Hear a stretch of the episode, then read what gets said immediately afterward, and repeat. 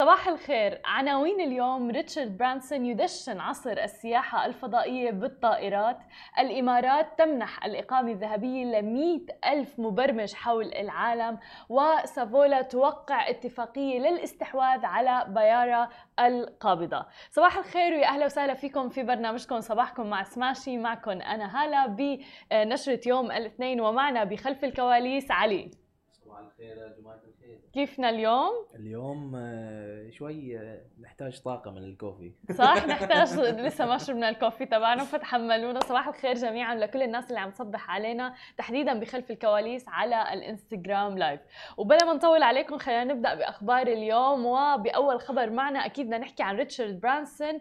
آه، اليوم أمس يعني كان في بث مباشر على My mission statement is to turn the dream لكل الناس اللي حابة تتابع البث المباشر رح نعرضه على سماشي تي في أيضا. أكمل برانسون مع خمسة من طاقمه. أول رحلة سياحية للفضاء. في خطوة خطوة كبرى لشركته لسياحة الفضاء فيرجن آه ولقطاع سياحة الفضاء الناشئ أيضا. طارت الرحلة على مسافة 53 ميل في الهواء. فتحوا الأحزمة للإحساس بانعدام الجاذبية ثم عادوا للأرض ليحتفلوا بعد أقل من يوم. طيب خلينا نحكي عن الصورة الصورة الأكبر أو ال bigger picture مثل ما بيقولوا. هي الرحلة مطابقة لما وعدت فيه فيرجن واللي تأمل في إطلاقه بشكل تجاري قريبا. يعني رح يتاح هذا الموضوع لعامة الشعب. أي شخص طبعا عنده الإمكانيات المادية ممكن أنه يحجز تذكرة ويروح إلى الفضاء. وهناك حوالي 600 شخص دفعوا ما لا يقل عن 200 ألف دولار لكل منهم وعم ينتظروا على أحر من الجمر فرصتهم لزيارة الفضاء. الخطوة القادمة بعد كل هذا طبعا بيزس بارك لصديقه اللدود عبر إنستغرام وسيطير أيضا للفضاء مع فريقه في رحلة سياحية أيضا بعد حوالي أسبوع فقط. ومثل ما عم نشوف أنه الموضوع صار يعني في طلب عليه أكبر آه، صار في رحلات سياحية إلى الفضاء. هلأ بدي أنتم تخبروني هل أنتم فعلا إذا كان خلينا نقول عندكم الإمكانيات المادية هل ممكن فعلا تحجزوا رحلة وتروحوا إلى الفضاء إذا صحت لكم بعد أسبوع نعم أم لا؟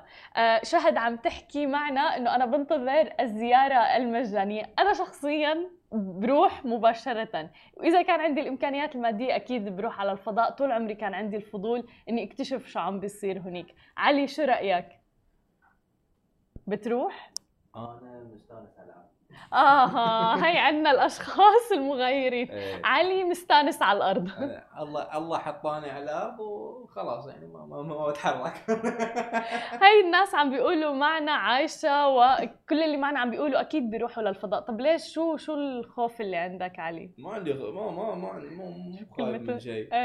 والله مو خايف من شيء بس ليش؟ ما أعرف ما تشوف انه في فايدة أروح فوق وأرجع تحت. طب ما عندك فضول تكتشف مثلا. شاهد عم بتقول آه تغيير وكسر روتين.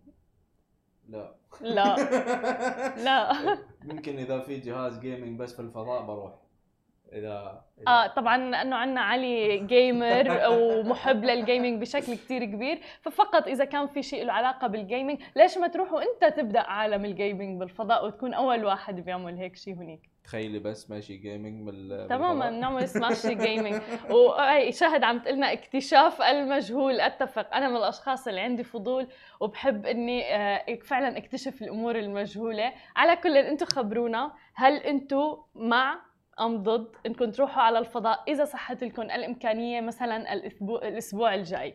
خلينا ننتقل لثاني خبر معنا لليوم ونحكي عن دولة الإمارات حيث أطلق نائب رئيس الإمارات رئيس الوزراء حاكم دبي الشيخ محمد بن راشد آل مكتوم برنامج وطني للمبرمجين. بيتضمن منح الإقامة الذهبية لأفضل 100 ألف مبرمج من حول العالم. وعم بيتم توفير التسهيلات وخيارات تمويل لرواد الأعمال والمبرمجين أيضا لدعم مشاريعهم. وبيشمل هذا البرنامج التعاون مع جوجل مايكروسوفت وحتى أمازون وغيرها من الشركات الكبرى. وسيتم تدريب واستقطاب 100 ألف مبرمج وإنشاء ألف شركة رقمية كبرى خلال خمسة أعوام فقط. وبيستهدف هذا البرنامج أيضا زيادة الاستثمار الموجه للشركات الناشئة من 1.5 مليار درهم إلى 4 مليارات درهم. وقررت الحكومة الإماراتية في نوفمبر الماضي منح الإقامة الذهبية للمقيمين ومدتها عشر سنوات لعدة فئات. هذه الفئات تشمل جميع الحاصلين على شهادات الدكتوراه وأيضا كافة الأطباء المهندسين أيضا في مجالات هندسة الكمبيوتر والإلكترونيات والبرمجة والكهرباء وأيضا التكنولوجيا الحيوية.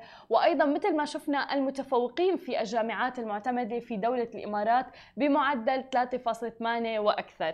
يعني أنا بقول وين كانت هي القوانين على دورنا نحن آه ولكن فعلا مبادرات رائعة جدا ومثل ما عم نشوف دعم المبرمجين وحتى رواد الأعمال يدل على أنه الرقمنة والديجيلايتيزيشن هي المستقبل آه لذلك عم بيتم دعمهم حتى من دولة الإمارات. خلينا ننتقل لآخر خبر معنا لليوم ونحكي عن آه، أعلنت مجموعة سافولا توقيع وحدتها التابعة لشركة سافولا للاغذيه اتفاقية شراء أسهم ملزمة للاستحواذ على نسبة 100% من شركة بيارا القابضة المحدودة والمعروفة. طبعا هي شركة خاصة لها نشاط في دولة الإمارات العربية المتحدة وأيضا في المملكة العربية السعودية. تعمل بيارا في مجال تصنيع وتوزيع الوجبات الخفيفة الصحية وأيضا بهارات الطهي. ويبدأ العمل بهذه الاتفاقية من تاريخ توقيعها ولمدة تصل إلى 180 يوم وقامت أيضا سافولا بتعيين آه، إرسنت وللتمويل التجاري المحدود كمستشار مالي لهذه الصفقة. من بين شروط هذه الاتفاقية الاستحواذ على نسبة 100% مثل ما ذكرنا من أسهم شركة بيارا القابضة المحدودة حيث سيتم دفع قيمة الاستحواذ نقدا أيضا. وقالت الشركة إنه رح يتم تمويل هذه الصفقة البالغ قيمتها 260 مليون دولار أمريكي أو ما يعادل تقريبا 975 مليون ريال. من خلال مزيج من التدفقات النقدية من الأنشطة التشغيلية وعن طريق أيضا التسهيلات البنكية المتوفرة. وذكرت أيضا إنه هذا الاستحواذ يمثل خطوة فعالة جدا منسجمة مع استراتيجية الشركة للأغذية المعلنة للدخول في قطاعات واعدة وذات قيمة مضافة وإقبال متزايد في قطاع قطاع الأغذية اللي عم بيتم فعلا الاستثمار فيه بشكل كبير جدا. فمثل ما عم نشوف إنه فعلا في تركيز كبير جدا على قطاع الأغذية وفي استثمارات عم نشوفها في عم نشوفها فيها بشكل كبير وأيضا في قطاعات المتعلقة في الزراعة اللي شفناها بالفترة الأخيرة وبالمقابلات اللي عملناها أيضا على سماشي تي في بعد الفاصل حديثنا رح يكون عن أسواق النفط مع كبير المحللين الحسن بكر. خليكم معنا ولا تروحوا لبعيد. رجعنا لكم من جديد ومعنا ضيفنا لليوم الحسن بكر كبير المحللين الاقتصاديين في شركة إيفست. يا أهلا وسهلا فيك معنا اليوم من القاهرة. يا أهلا وسهلا. آه شكرا لوجودك معنا واليوم حابين نعرف منك أكثر. آه تخبرنا عن أوضاع أسواق النفط تحديدا في اليومين اللي مضوا. كان في شوية ارتفاع الناس فعلا صار عندها تفاؤل فخبرنا أكثر. آه بصراحة يعني الفترة اللي مضت آه، شاهدنا بشكل كبير جدا آه، تركز في آه، الأسواق على تحركات أسواق النفط بالذات في ظل يعني الخلافات اللي موجودة ضمن أوبك بلس واللي خلت حالة من حالة عدم اليقين موجودة في الأسواق خلال الفترة الماضية حول حجم ال supply أو العرض للنفط في الأسواق خاصة وأن تأجيل الاجتماع أكثر من مرة ثم الغاء ولا يزال هنالك يعني تساؤلات هل سيتم متى سيتم عقد الاجتماع القادم لأوبك ومدى تماسك أوبك في ظل الخلاف ما بين أبو ظبي والسعودية حول آه، حصص الإنتاج. آه، طبعا التأخير أو الإلغاء هذا أدى إلى آه، يعني تراجع التفكير ب إمكانية تخفيض الخفض أو تقليص الخفض في الإنتاج وهو ما جعل النظرة في الفترة الحالية تنظر إلى قيود على العرض في الوقت الذي نرى فيه تزايد بشكل كبير جدا للتوقعات بتزايد آه، الطلب على النفط من آه، أماكن مختلفة في العالم على الرغم من وجود تحديات المتحور دلتا التي آه، باتت أيضا تشكل خطرا ولكن لا زلنا نرى أن هذا يعني التحدي لا يزال بعيدا عن طريقه للتأثير في الأسواق. كذلك الأسبوع الماضي كان هنالك الإعلان من قبل آه، وكالة الطاقة الأمريكية بتراجع المخزونات في الولايات المتحدة الأمريكية للأسبوع السابع على التوالي وهو الأمر الذي يظهر أن العرض الحالي في الأسواق لا يزال لا يلبي آه، طلب الأسواق بشكل كامل والطلب المتزايد في آه، العالم على آه، النفط وهو الأمر الذي دفع بأسواق النفط خلال الفترة الماضية للارتفاع. الأسبوع الماضي كان نوعا ما مختلفا مع احتواء الأسواق نوعا ما للأخبار ولكن آه، على الرغم من التقلبات الكبيرة في الأسواق إلا أن النفط بقي آه، ضمن المستويات الأعلى له منذ عام 2018 وتحديدا أكتوبر 2018 وهذا الأمر طبعا آه، جعل يعني النظرة تنظر إلى النظرة الفنية التي تقول أن مستويات 76 على النفط آه، الخفيف الأمريكي الخفيف نفط آه، خام تكساس آه، لا عند مستويات 76 التي كانت هي القمة في أكتوبر 2018 لا تزال مستويات مقاومة مهمة للنفط. إذا ما تمكن من كسرها يمكن أن تعود حالة الزخم في الارتفاعات في أسواق النفط ولكن يبقى أن هذه المنطقة تحمل ذكريات قوية للمتداولين وخاصة أنه آه، تلاها الانهيارات القوية التي شهدناها والتي أوصلت النفط في مرحلة من المراحل إلى المستويات آه، السالبة لأول مرة في التاريخ آه، كما شهدنا في بداية كورونا وهذا الأمر يجعل الذاكرة يعني تضع هذه المستويات كمستويات مقاومة ذات أهمية كبيرة للغاية أمام النفط خلال المرحلة الحالية. صحيح وحابة ركز على نقطة أيضا موضوع الخلافات. عم يجينا كتير تساؤلات على هذا الموضوع فإذا بدنا نحكي شوي على خلافات بين السعودية والإمارات وما مدى تأثيرها على أسواق النفط تحديدا في الأيام القليلة المقبلة يعني؟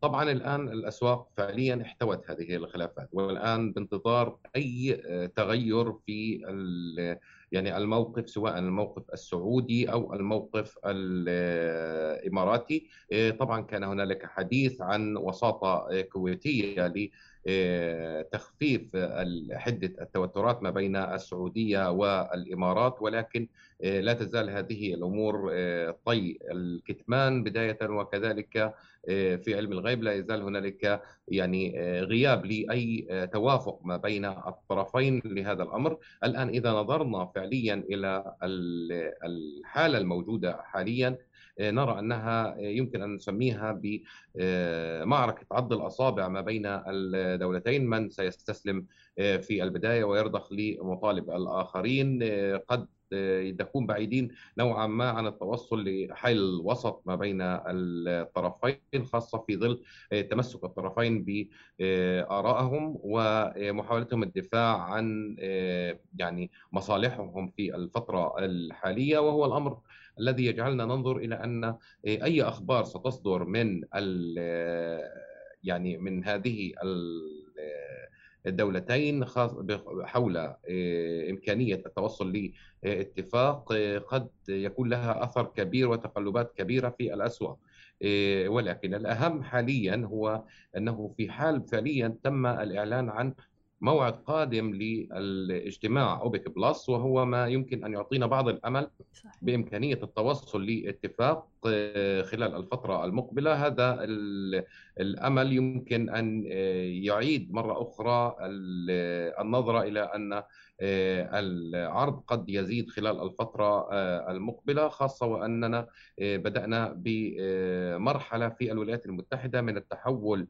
في ال supply آه، وهو ما يمكن أن يشكل آه، تهديدا آه، خاصة بعد الزيادة التي شهدناها في أعداد منصات الحفر في الولايات المتحدة لأول مرة في منذ فترة طويلة وهو الأمر الذي يمكن أن يعيد التماسك ما بين يعني أوبك بلس من جديد لحماية مصالحهم أمام التزايد من في العرض من النفط الصخري كما حدث في قبل سنوات في نفس هذه الحالة. جميل. طيب وهل هناك أي توقعات آه، بالنسبة لأسعار أسواق النفط تحديدا مثل ما ذكرت؟ يعني عندنا الفيروس المتحور دلتا. بالإضافة إلى ذلك ما فينا ننسى أخبار اللقاح اللي موجودة ويعني حول العالم والناس اللي فعلا عم تحث على أخذ اللقاح.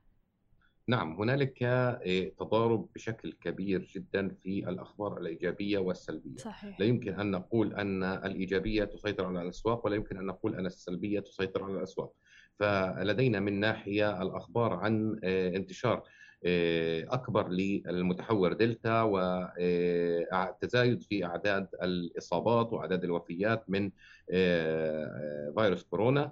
في المقابل هنالك العديد من الأخبار عن التزايد في عمليات التلقيح والحصول على اللقاح في أماكن كثيرة من العالم. هنالك الكثير من الدول أو العديد من الدول الكبرى وخاصة بريطانيا كما شهدنا الفترة الماضية من انفتاح وعودة الاقتصاد للعمل و بالتالي هنالك حالة من التوازن ما بين الأخبار الإيجابية والسلبية وهو ما يبرر فعليا وما يعطينا آه، نظرة فعلية عن أسباب آه، ببقاء النفط ضمن مستويات آه، نوعا ما خلال الأسبوع الماضي وهو ما يجعلنا يعني ننظر أن آه، الأسواق في حالة من حالة التردد في الفترة الحالية، حالة التردد هذه هي يمكن أن نصفها بأنها حالة الهدوء ما قبل العاصفة، فالعاصفة يمكن أن تبدأ في أي لحظة كما تحدثت أنه فنيا هنالك مستويات